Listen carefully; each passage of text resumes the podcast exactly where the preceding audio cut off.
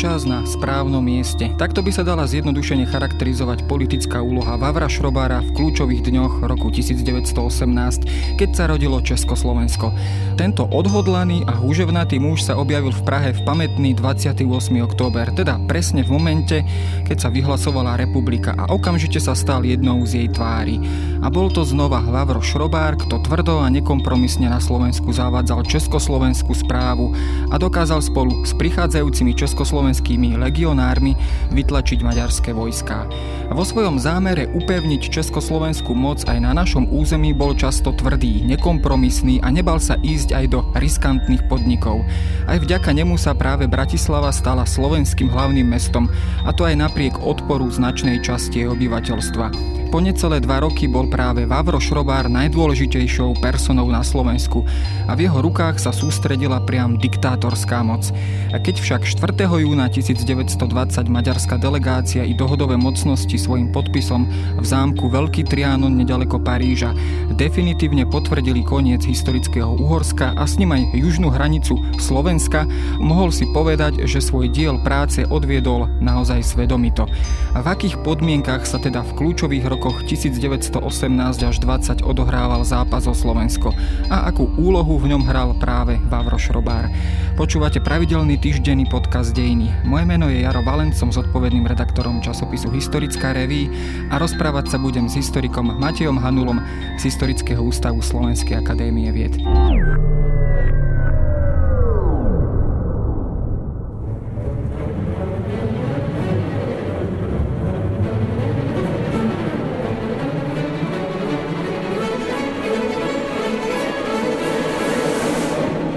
Som na začiatok uviedol takéto heslo alebo také, takú tú zjednodušenú charakteristiku muž v správny čas na správnom mieste. To vyzerá ako keby teda Vavro Šrobár naozaj oplýval takým politickým inštinktom, že naozaj v tých kľúčových momentoch sa vedel objaviť, vedel vyvinúť iniciatívu a chopiť sa vlastne nejakého správneho rozhodnutia.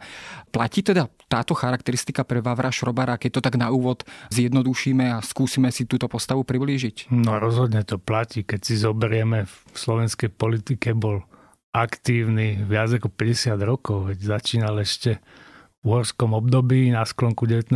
storočia ako mladý hlasistický politik, predstaviteľ toho mladého krídla nastupujúceho slovenskej politiky, ktoré sa snažilo priniesť taký ten nový vietor do slovenskej politiky porovnaní teda s Martinským centrom. Malo zásluh na tom samozrejme aj to, že teda vyštudoval už, už nielen čo je známe ako Karlovú univerzitu v Prahe, lekárskú fakultu, ale študoval už na strednej škole dokonca v Pšerove na Morave.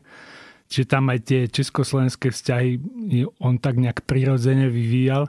No a potom, keď si zoberieme Ďalej sa nám objavuje v rozhodujúcich chvíľach pri rozpade monarchie, ako sme už spomínali, je prvým ministrom s plnou mocou pre správu Slovenska, Koch 18 až 20.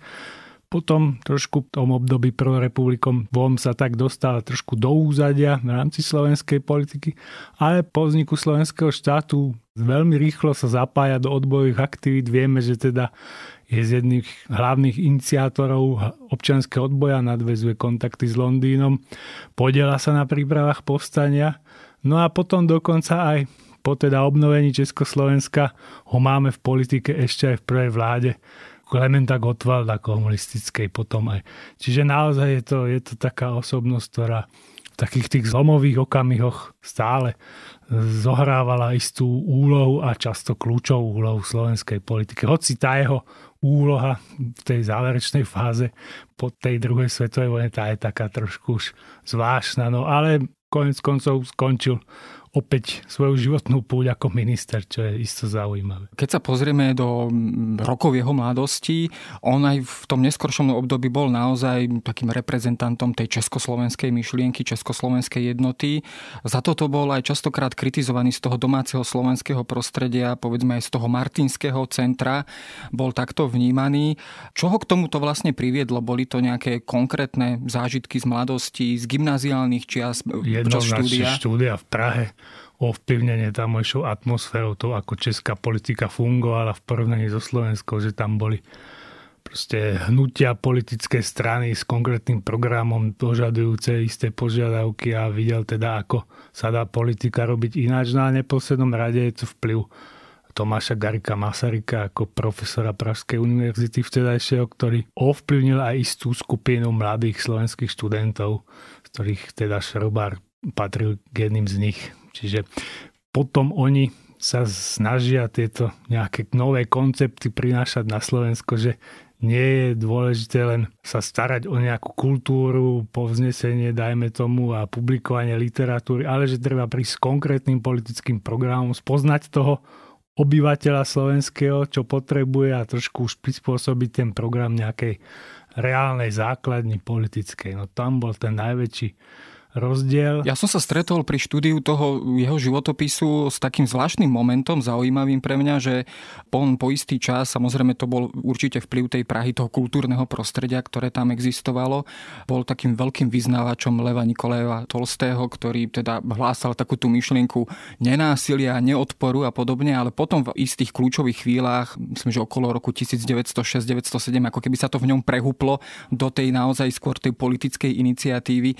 Zmenilo sa to to práve v tomto období, že v tomto období on sa stal, dá sa povedať, politikom? Jednoznačne, on keď prichádza potom naspäť z tých štúdí na Slovensko, prichádza do Ružomberka a tam vieme, tá jeho slávna kandidatúra roku 1906 do Uhorského snemu, slávna, napokon neúspešná, no ale je tam ten politický proces, kde spolu vtedy ešte, dá sa povedať, s politickým súputníkom a dá sa povedať ešte aj kvázi priateľom z mladosti Andrejom Hlinkom, lužomberským farárom sa angažujú a potom sú toto rozoštvávanie proti maďarskej národnosti okrem iného obaja aj odsúdení. Čiže je tu tá snaha priniesť niečo nové do slovenskej politiky. Jeden príklad bolo práve Hlinkovo katolické hnutie formujúce sa politické a boli títo hlasisti. Tuto ešte zatiaľ teda nachádzali spoločnú reč, ale potom už vieme, že potom roku 1910-11 už trošku sa rozchádzajú, teda nie trošku, ale už trošku výrazne, už tá šrobárova taká antiklerikálnosť, ktorou sa už netají, ktorú už tak aj trošku demonstratívne prejavuje, už, už tam je jasný taký potom rozpor v tomto.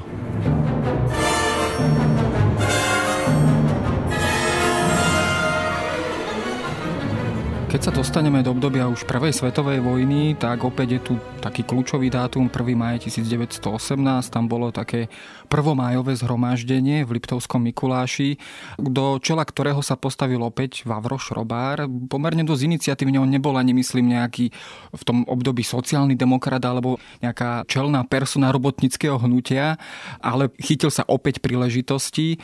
Bol to taký prvý moment, kedy vyslovene dal o sebe vedieť tak teda, že sa v tej budúcnosti politického vývoja bude musieť s ním počítať? To bol taký prvý konkrétny prejav slovenskej politiky, že je za spojenie českých krajín a Slovenska do nejakého celku spoločného. No a to boli už požiadavky teda nielen zo zahraničia, zahraničného odboja, ale už aj od českých politikov, aby sa Slováci tiež prejavili, že teda česká politika už jasne sa postavila na toto riešenie Československé začiatkom roku 18. No a Šrobák sa práve pokúsil takýmto, pokúsil sa využiť to zhromaždenie sociálnych demokratov, s ktorými on už teda predtým dlhšie spolupracoval, dá sa povedať, aj na takých osvetových programoch pre slovenskú teda obyvateľstvo. No a tak využil to, že tam majú to zhromaždenie, že sa tam bude niečo prednášať a vpašoval tam tú, túto vsúku. No ale už predtým, napríklad o rok predtým sa výrazne zaslúžil keď česká politická reprezentácia, zástupcovia Česky na Rížskej rade vo Viedni vydali v máji 1917 vyhlásenie o spojení politickom českých krajín a Slovenska do jedného celku. V tej sa to myslel ešte v rámci monarchie pravdepodobne toto riešenie. Už on tedy už stál za tým, že výrazne ovplyvnil českých politikov niektorých, ktorí mali voči tomu výhrady, predsa len ten český program stál na českom štátnom práve, bol založené nejaké rozbijanie Uhorska, to veľmi nebolo cieľom českej politiky, ale teda sa tvrdí, že presvedčil hlavne Antonína Švehlu, prvého muža českých agrárnikov, že polnohospodárske Slovensko môže byť zaujímavé a že aj to prispelo k tomu že bude zaujímavé pre tých českých agrárnikov z hľadiska nových voličov, dajme tomu. Tam sa vlastne aj počítalo s tým, áno, že ako konzervatívnejšie Slovensko by mohlo áno, byť nejakou byť politickou platformou. Takýchto politických prúdov. Čo sa týka opäť toho, toho obdobia už v roku 1918, tak vlastne za tento svoj počin alebo iniciatívu pri tomto majovom zhromaždení, tak on vlastne potom bol stíhaný uhorskými úradmi a bol aj uväznený. A ten záver toho roku, až teda do toho 28. oktobra, on v podstate väčšinu vlastne strávil vo väzení. Bol mimo Slovenska. Bol mimo Slovenska. Napriek tomu okamžite, keď ho pustili, tak smeroval jeho kroky pomerne rýchlo smerovali rovno do Prahy. Bez toho asi možno neviem, do akej miery on mal informácie, že sa niečo v Prahe chystá. Bolo to skôr tak, že posluchol opäť nejaký svoj politický inštinkt. On to tak po rokoch interpretoval, že to bola intuícia, že, sa rozhodol, že nepôjde na Slovensko z toho Cegledu, kde bol internát, že pôjde pôjde do Prahy, že možno dostane tam nejaké inštrukcie, ako postupovať, že to československé riešenie už bolo teda, sa rysovalo, to už nebolo žiadne tajomstvo, čiže on sa rozhodol, že teda pôjdem do Prahy a nakoniec tam teda stal sa výrazným protagonistom 28. oktobra, potom aj propagandisticky jedným z mužov, piatich mužov 28. oktobra. No, oni tam asi pravdepodobne potrebovali vyslovene medzi tými, medzi tými čelnými postavami aj Slováka, keďže bola vyhlasovaná republika. Určite sa to hodilo, že sa tam odstol, že bol známy v tých českých politických kruhoch, konec koncov už No a teda dôverovali mu, že je to ten muž, ktorý, ktorý by sa mohol hodiť na tú úlohu ako to Slovensko do nového štátu integrovať. Čo potom aj v ďalších týždňoch túto úlohu dostáva. S ním sa vlastne aj pri kreovaní už toho národného zhromaždenia spočiatku myslím počítalo ako s ministrom zdravotníctva, on bol konec koncov on bol lekár. skôr minister zdravotníctva. Ale e, potom vyslovene teda ho postavili do tej no, to, úlohy. To sa hľadala funkcia, teda aby ten, lebo sa dohadovalo už predtým v Ženeve, na rokovaní českých politikov so zástupcami odboja, kde bol Beneš za odboj a aj Štefán Osusky už napríklad Slovák. Tam sa rokovalo, že nejaký koľko Slovákov má byť vo vláde, čiže sa hľadalo, že tak sa Šrobárovi vymyslel na začiatku, že bude teda ministrom zdravotníctva, ale túto úlohu on veľmi nevykonával v tomto období, pretože potom teda je poverený viesť tú administratívu na Slovensku a tejto úlohe sa naplno venuje. No a to je vlastne ten úrad ministra s plnou mocou pre správu Slovenska, alebo zjednodušene sa hovorí ministerstvo s plnou mocou pre správu Slovenska. Do jeho čela sa teda postavil Vavro Šrobár. Keď sa pozrieme na samotné toto ministerstvo, aké to ministerstvo bolo, nestretávame sa nejak tak v bežnej politickej praxi s niečím takýmto. Bolo to ministerstvo alebo bol to úrad s takými, dá sa povedať, až diktátorskými právomocami, absolútnou mocou, po istý čas, lebo samozrejme aj z tej klasiky, z klasických deň poznáme, že ten diktátor sa ujíma moci na určitý kritický čas. Bola to práve úloha Vavra Šrobára? No, to rozhodne tam tento aspekt pôsobil a zohrával táto myšlienka úloha. Treba potknúť, že to bol už druhý pokus. Aj prvý pokus bol ten krátky, to dočasný minister dočasnej vlády, keď prišiel na čele toho štvorosobového úradu prichádzajú do Skalice už začiatkom teda novembra 1918, týž, pár dní po vzniku štátu doslova. No a tam to skončilo relatívne veľmi malým úspechom, nazvime to takto diplomaticky, tento pokus obsadiť Slovensko. Tak tam si práve uvedomili, že takto to asi nepôjde tak potom je Šrobár povolaný naspäť a je vytvorený, je prijatý zákon o mimoriadných a prechodných opatreniach na Slovensku, ktorého súčasťou je úrad ministra s plnou mocou. To sa tak pre, do praxe zaužívalo sa, že to bolo ministerstvo. Ono to nebolo samostatné ministerstvo, bol to len jeden člen vlády, ktorý mal nejaký ten kabinet svoj. Vlastne mal dispozícii 14 referentov, ktorí kopírovali tie isté rezorty, ako boli rezorty pražských ministerstiev. No a dá sa povedať, že áno, do istej miery mali právomoc Šrobár podpisovať nariadenia s mocou zákona, ktoré teda platili po publikovaní v zbierke zákonov. Keď bola potom prechodná tá vojenská situácia, aká bola na Slovensku, sa viedli boje s rôznymi meniacimi sa maďarskými, tak to vyžadovala aj podpis toho veliteľa vojska na Slovensku. No ale do, do istej miery to tak bolo, že naozaj na to prechodné obdobie a sa v praxi teda demokratický režim na Slovensku zavádzal takýmto nepríliš takým demokratickým spôsobom, ale treba si uvedomiť, v akej situácii, že naozaj sa o Slovensko viedol stále zápas. Čiže to bolo nevyhnutné, dá sa povedať v tej chvíli. Z pohľadu pražskej vlády to pochopiteľne bolo nevyhnutné takto k tomu pristúpiť.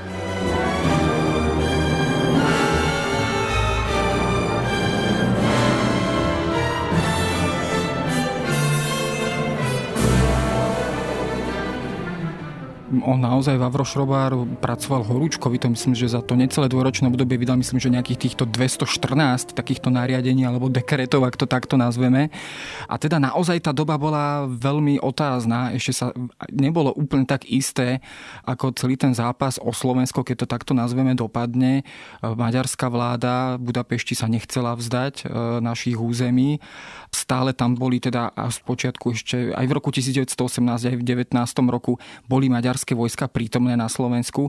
Akým spôsobom sa jemu podarilo vlastne to Slovensko, tak povediať, obsadiť? Musel mať teda zrejme na svojej strane zásadnú nejakú aj vojenskú moc. No tak prvom rade nebolo jasné ešte, čo toto územie Slovenska je. To bolo síce nejaká predstava slovenských politických elít, možno nejakých Čechov, Slovakofilských, že to je územie nejakých tých 16 žúb hornohorských, ale čo to konkrétne je, to sa malo len určiť na mierovej konferencii, čiže bolo treba vytýčiť hranice. No a tu prišla do toho stratégia budapešťanskej vlády novej pod vedením Mihaja Károliho, dá liberálnej vlády, ktorá sa snažila tie územia udržať pod svojou kontrolou bývalé Uhorské. Tam je nahralo to známe Belehradské prímerie z 13. novembra medzi Budapešťou a dohodou, ktoré umožnilo ponechávať si administratívu ešte na bývalých uhorských územiach. Čiže aj potom, keď prišiel síce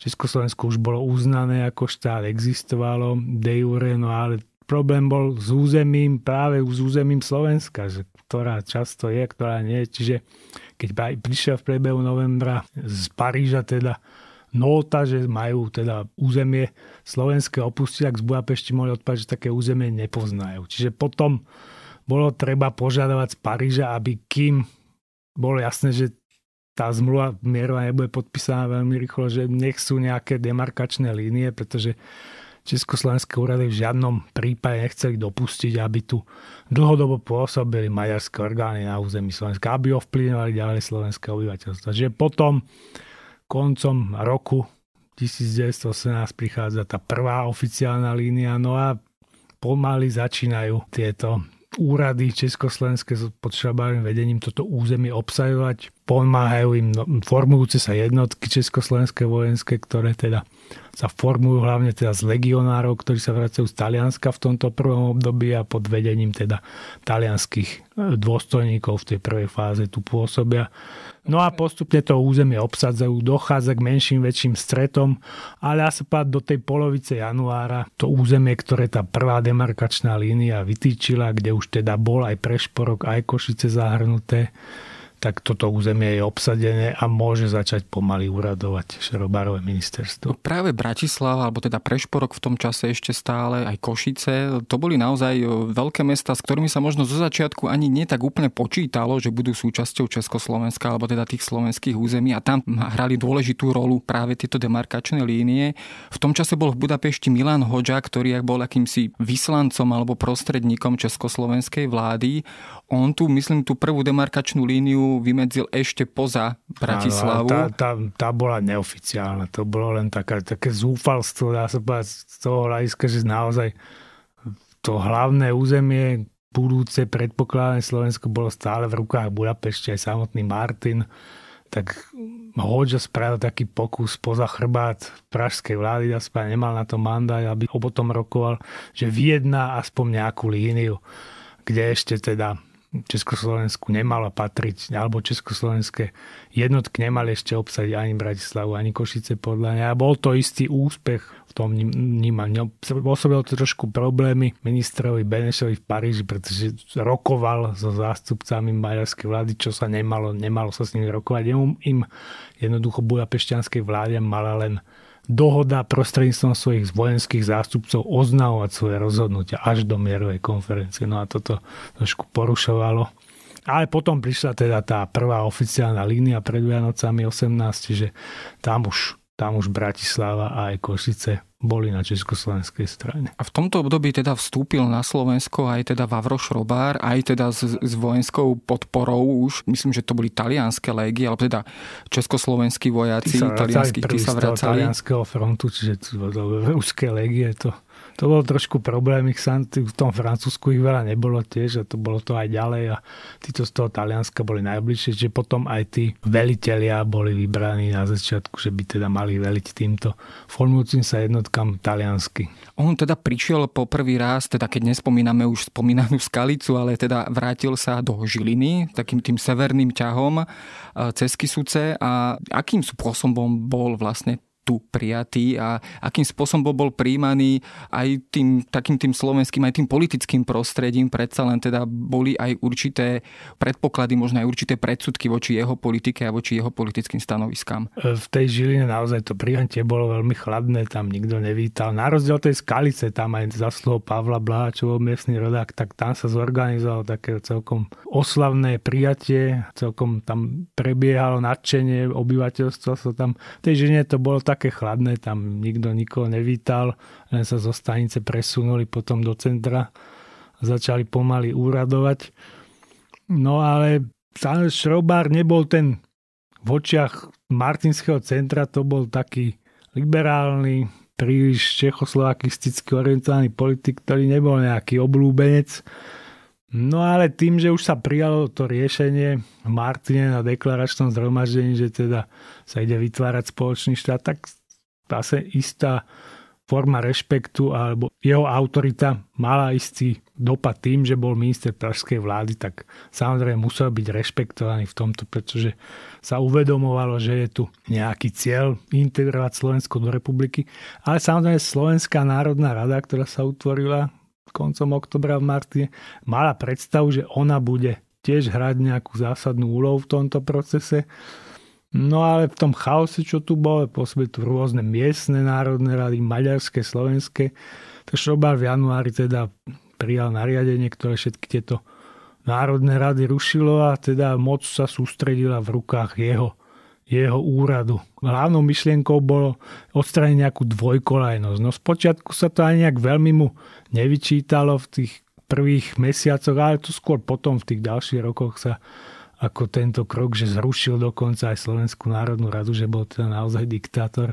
To sa až potom začalo vyťahovať. V tom prvom období sa to chápalo, že aká je aká je podstata tohoto kroku a aká je úloha. Ďalšia vec je, že jeho úrad má rôzne úlohy, na okrem iného tú administratívu vybudovať, poslovenčiť súdy, školstvo. No a školstvo sa začalo poslovenčovať veľmi rýchlo zásluh referenta Antona Štefánka. No a prebiehalo to často tak, že sa poslovenčovalo že sa poštátňovalo. To bolo najjednoduchšie ako tých škôl presadiť nejakú tú novú koncepciu, ako tam zabezpečiť vyučovanie osnovy. Takže sa prepušťali tí učitelia mnohí, ktorí nevedeli po slovensky a mnohí z nich boli príslušníci cirkevných rádov, duchovní a tak to prebiehalo aj na katolických školách, čo samozrejme katolický prúd slovenskej politiky, vtedy formujúci sa sformoval, ktorý už Slovenskú ľudovú stranu obnovil jej činnosť koncom decembra, to veľmi ne, neniesol to veľmi nadšenie. Ďalšia vec bola tí ľudia, ktorých Šelbár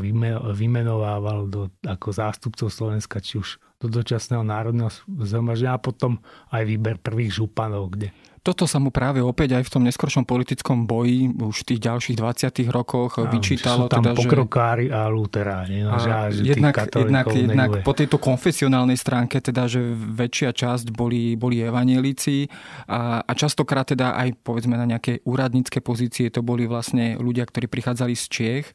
Tam bol dôvod opäť asi zrejme pragmatický a praktický. Jednoducho potreboval ľudí, ktorí sú lojálni novej vláde. Bolo to teda opäť toto to ostrie, ktorého aj nejakým spôsobom rozkom, rozkmotrilo či už s Martinským centrom, ale aj napríklad s Andriom Hrinkom. To hralo úlohu. Ale treba povedať, že to bolo pragmatické rozhodnutie tí českí úradníci, pretože vieme, bol štrajk, tak ako bol v Bratislave, bol aj v iných mestách na Slovensku títo ľudia potom boli prepustení na ich miesto, sa hľadali noví a napríklad na železnici veľmi rýchlo teda prichádzali kádre z českých krajín. To bolo aj tým, že síce vznikol nový štát, platilo zákonodárstvo prevzaté z obdobia monarchie, no a títo ľudia splňali kritéria, aby, aby sa dostali na tieto pozície, pretože platili tie isté kritéria, čo predtým, boli to ľudia s praxou a boli ľudia ovládajúci teda jazyk budúci predpokladaný oficiálny československý, ale to je trošku iná téma teraz, to by sme veľmi otvorili úplne inú diskusiu, ale boli schopní uradovať teda v jazyku zrozumiteľnom obyvateľstvu slovenskom. Že to bol, to bol ďalšia, ďalší dôvod.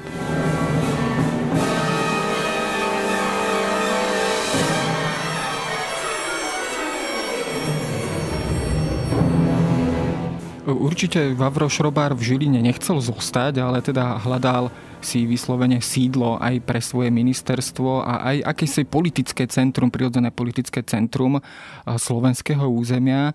Tam boli rôzne predpoklady, tam myslím, že odporúčali jednak Banskú Bystricu, v hre bola myslím, že aj Nitra.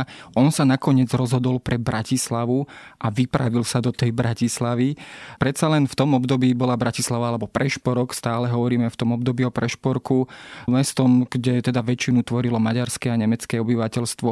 Bol to z jeho strany dá sa povedať, nejaký riskantný podnik, že naozaj ten jeho príchod do Bratislavy nemusel prebehnúť bez nejakých komplikácií a problémov? No, to si bol vedomý, dobre, ale nebola to len úplne šrobárová iniciatíva získať mesto, bola predstava strategická aj armádnych veliteľov, aj konec koncov potom politických elit, že republika by mala ovládať aspoň časť toku Dunaja, že to je strategicky nevyhnutné pre spojenie smerom na juh. Predstavy o koridore, samozrejme, to boli skôr také maximalistické predstavy, ktoré bolo, ale myslím si všetkým jasné, že to sa nepodarí koridor Bratislava Zahreba, ale toto bola podmienka, čo sa týka aj veliteľstva vojska, že ovládať kus toku Dunaja a to bez Bratislavy v podstate nešlo. Čiže Šrobár mal splniť tú úlohu, aby Bratislavu dostal pevne ovládol a pričlenil republike. No a to sa začalo realizovať, boli teda rôzne snahy, vieme, obyvateľstva, vtedy ešte obyvateľstvo Prešporka, ktoré boli tu aj tie známe snahy o medzinárodný štatút, vyhlásenie za Wilsonovo mesto a získať nejaký neutrálny štatút tomu mestu v Daňsku, ako to bolo realizované. No ale aj Šroba samotný a predstavu, že dajme tomu tá Nitra v roku 1917 by mohla byť slovenským hlavným mestom. No ale tieto pragmatické dôvody ho viedli k tomu, že presunieme sa do Bratislavy a tým vlastne najlepšie demonstrujeme to, že toto mesto teda má patriť Československu z nášho pohľadu. A Šobár bol tak presvedčený, on bol taký aspekt politik starej školy, on bol presvedčený, že politická vôľa správne realizovaná, tak ako lekár, že keď správny recept zvolí, tomu pacientovi naordinuje, že ho presvedčí vlastne o tom, že je to správne a že ho získa na svoju stranu. On bol presvedčený, že síce je tu väčšina maďarského, nemeckého obyvateľstva Bresla, ale oni nie sú až nejak tak veľmi národne vyhranení a etnicky, a že budú sa dať teda nakloniť, sú to konec koncov väčšinou lavicovo, proletariát mestský lavicovo, čo sa bude dať získať pre demokratickú republiku. No ale tá realita bola trošku trčia. Ale v konečnom osvedku sa aj táto úloha podarila. Späť v marci už je teda mesto premenované na Bratislavu. No a už potom postupne naozaj tým, že tu sídli, jeho úrad tak sa stáva neoficiálnym a od roku 628 po zmenách administratívneho členenia republiky už de facto aj oficiálnym hlavným mestom Slovenska. Pre mnohých prekvapivo, aj pre mnohých slovenských E, kultúry reprezentantov a politické elity, ktoré mali iné predstavy, ale tak sa to stalo. No, on naozaj v Bratislave urobil veľký kus roboty aj povedzme pri pacifikácii toho mesta, keď to takto nazveme. Tam boli naozaj niektoré nevyberavé spôsoby. Tam e, bola aj tá známa strelba, ktorá, taký známy incident, pri, e, kedy vlastne krvavá pri, streda. krvavá streda, pri, počas ktorej alebo pri jednej z demonstrácií vlastne československí četníci, keď ich takto nazveme, zastrelili niekoľko ľudí.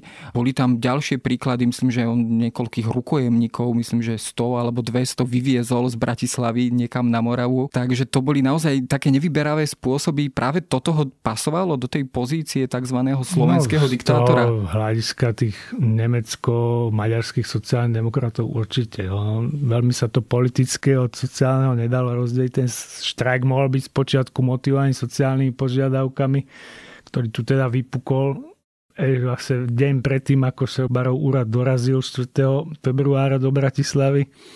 No ale naozaj on potom sa, už títo teda niektorí predstaviteľia toho štrajkového výboru boli internovaní, že veľmi on to bral takto, že odpor treba zlomiť. Aj potom v priebehu júna, keď bolo ohrozenie pri tých bojoch s Maďarskou republikou, rád keď sa bojovalo blízkosti Bratislavy relatívne, tak tam použil tú, áno, tú, naozaj sa hovorí, a ja sám na to spomína konec koncov v svojich memoároch, že teda dal príkaz policajnému šéfovi Bratislavskému, že teda 100 náhodne vybratých preventívne treba internovať na Morave a v Čechách vo väzniciach, aby teda ukázal, že ako má tú autoritu v svojich rukách. Čiže tieto prostriedky on používal to jeho ministerstvo, ministerstvo s plnou mocou pre správu Slovenska, potom sídlilo v budove dnešnej Filozofickej fakulty Univerzity Komenského na Gondovej a oproti malo vlastne ešte stále maďarské územie v tomto ešte období a on si naozaj vyslovene želal, teda aby mala Bratislava aj určité predmostie, akési územie na druhom brehu, aby bola v bezpečí. Tá sa mu nakoniec podarila vlastne, e, tam je ten legendárny útok, myslím, že zo 14. na 15. augusta, nočný útok a dobitie Žalky. Bol to, dá sa povedať, taký jeho husársky kúsok? No tak, skôr tých vojakov asi, ak on im to odobril. Ale to treba povedať, že dokonca už keď bolo definitívne stanovenie hraníc 12. júna, tak ešte Žalka tam zahrnutá nebola, ale práve Šrobára a vojenskí predstaviteľ najmä vyvíjali teda iniciatívu, aby došlo k zmene, čo sa podarilo ministrovi Benešovi vyrokovať v Paríži. Najskôr to musela dohoda odsúhlasiť, hej, čiže 7. myslím augusta 19. dohodový zástupcia súhlasi. Až potom mohlo dojsť k tomu obsadeniu. Čiže bol to usársky kúsok v tom, že to bolo bez boja de facto v skorých ranných hodinách a neskončilo to nejakými incidentmi. To územie by zrejme tak či tak nakoniec Československu pripadlo, ale sa takto vyhli nejakému horšiemu incidentu pri tom obsadzovaní Petržalky.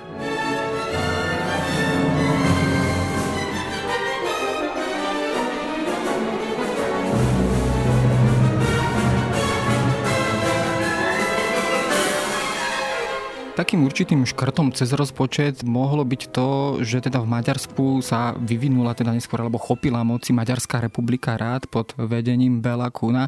Vavro Šrobár sa s Belom Kunom myslím, že osobne poznali, boli osobne vo vezení, teda tam sa zoznámili v Segedine. Práve teda aj myslím, že horlivo diskutovali o takýchto záležitostiach politických e, až ideologických.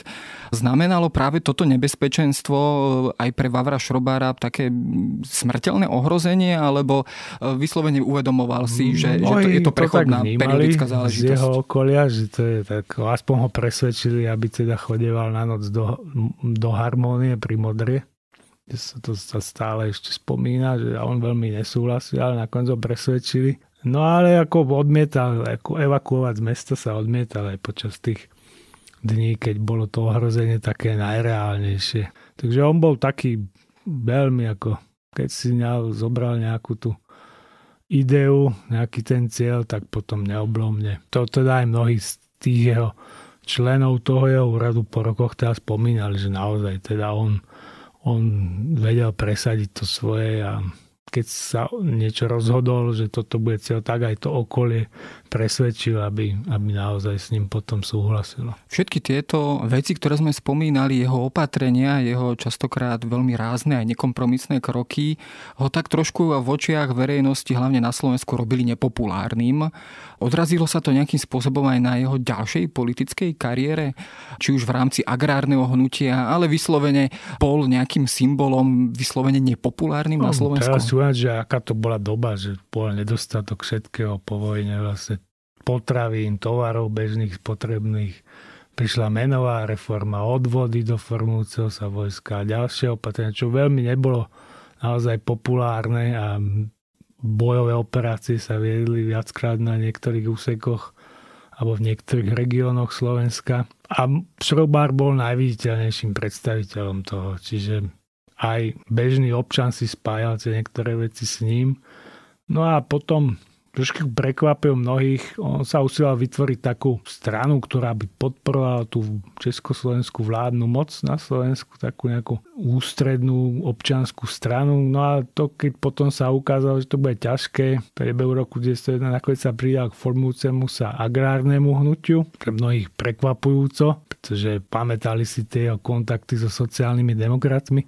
Ale Šrobár bol zrejme presvedčený, že teda strana, ktorá je hlavne zameraná na záujmy mestského proletariátu a takéhoto obyvateľstva mestského nemá na Slovensku veľké šance, čo potom konec koncov s výnimkou práve tých volieb paradoxne roku 1920 sa aj potvrdilo, no ale tie voľby v roku 1920 pre mnohých prekvapujúco veľmi jasne teda vyhrali sociálni demokrati na Slovensku. Tam sa rátalo, že tá agrárna strana už len vzhľadom na to, že vyše 60% obyvateľstva slovenského sa zaoberalo polnohospodárstvo v tomto období, že by mali voliť práve ju.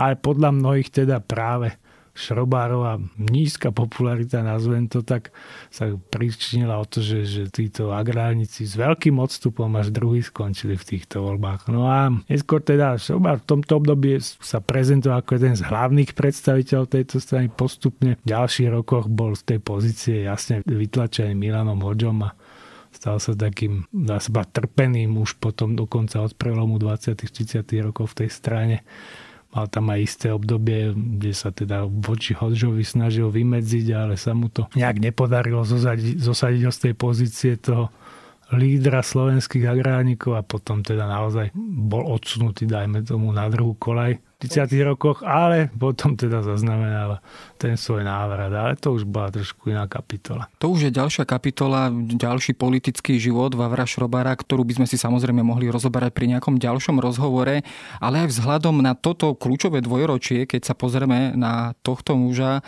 je dnes Vavro Šrobár náležite oceňovaný podľa vás, alebo je tá jeho úloha aj povedzme pre širokou verejnosťou dostatočne docenená. Predsa len to bol ako naozaj kľúčový muž v tých kľúčových Vždy momentoch. pohľadu, viete, keď sa na ňo pozeráte ako konzervatívny predstaviteľ nejakého konzervatívneho prúdu slovenskej spoločnosti, tak máte výhrady mnohým tieho jasne proti náboženstvu smerujúcim vyjadreniam, dajme tomu, že to je jeden faktor, ktorý to vplyvne. Potom je známy ako privrženec tej koncepcie centralizovaného štátu. Často sa prezentuje ako teda stúpenec tej myšlienky jednoty československého národa, čo celkom nebola práve operoval on používal termín slovenský národ, všetko boli mu jasné, že možno aj kedy v budúcnosti sa to stane, ale rozhodne bol teda stúpencom toho zachovania centralizovaného štátu, čo tiež mení jeho pozíciu pri hodnotení jeho politickej kariéry, teda, že, že v podstate teda presadzoval nejakú cestu, ktorá bola v rozpore s nejakými e, smermi, smerujúcimi jasne k samostatnej slovenskej štátnosti. To je ďalší dôvod, ale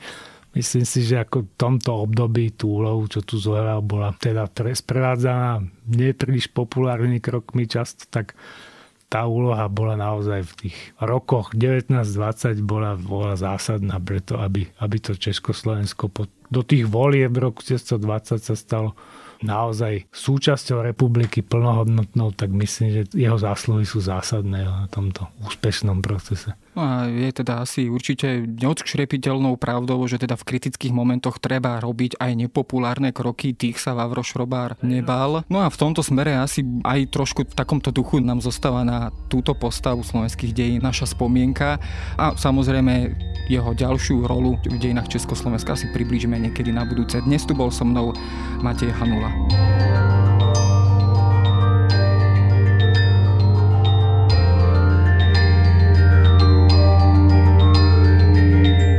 To je na dnes všetko. Počúvali ste Dejiny, týždenný podcast denníka SME a historickej reví. Podcast Dejiny vychádza každý týždeň v nedelu. Prihláste sa na jeho odoberanie vo svojej podcastovej mobilnej aplikácii na platformách Google Podcasty, Apple Podcasty alebo v službe Spotify. Všetky diely nájdete aj na adrese sme.sk lomka dejiny alebo historickareví.com. Ak sa vám podcast páči, môžete ho ohodnotiť. Ak nám chcete poslať pripomienku, môžete sa pridať do podcastového klubu denníka SME na Facebooku alebo mi poslať mail na adresu jaroslav.valent.sahy.sk Ja som Jaroslav Valent a na výrobe tohto podcastu sa podielala aj Jana Maťková.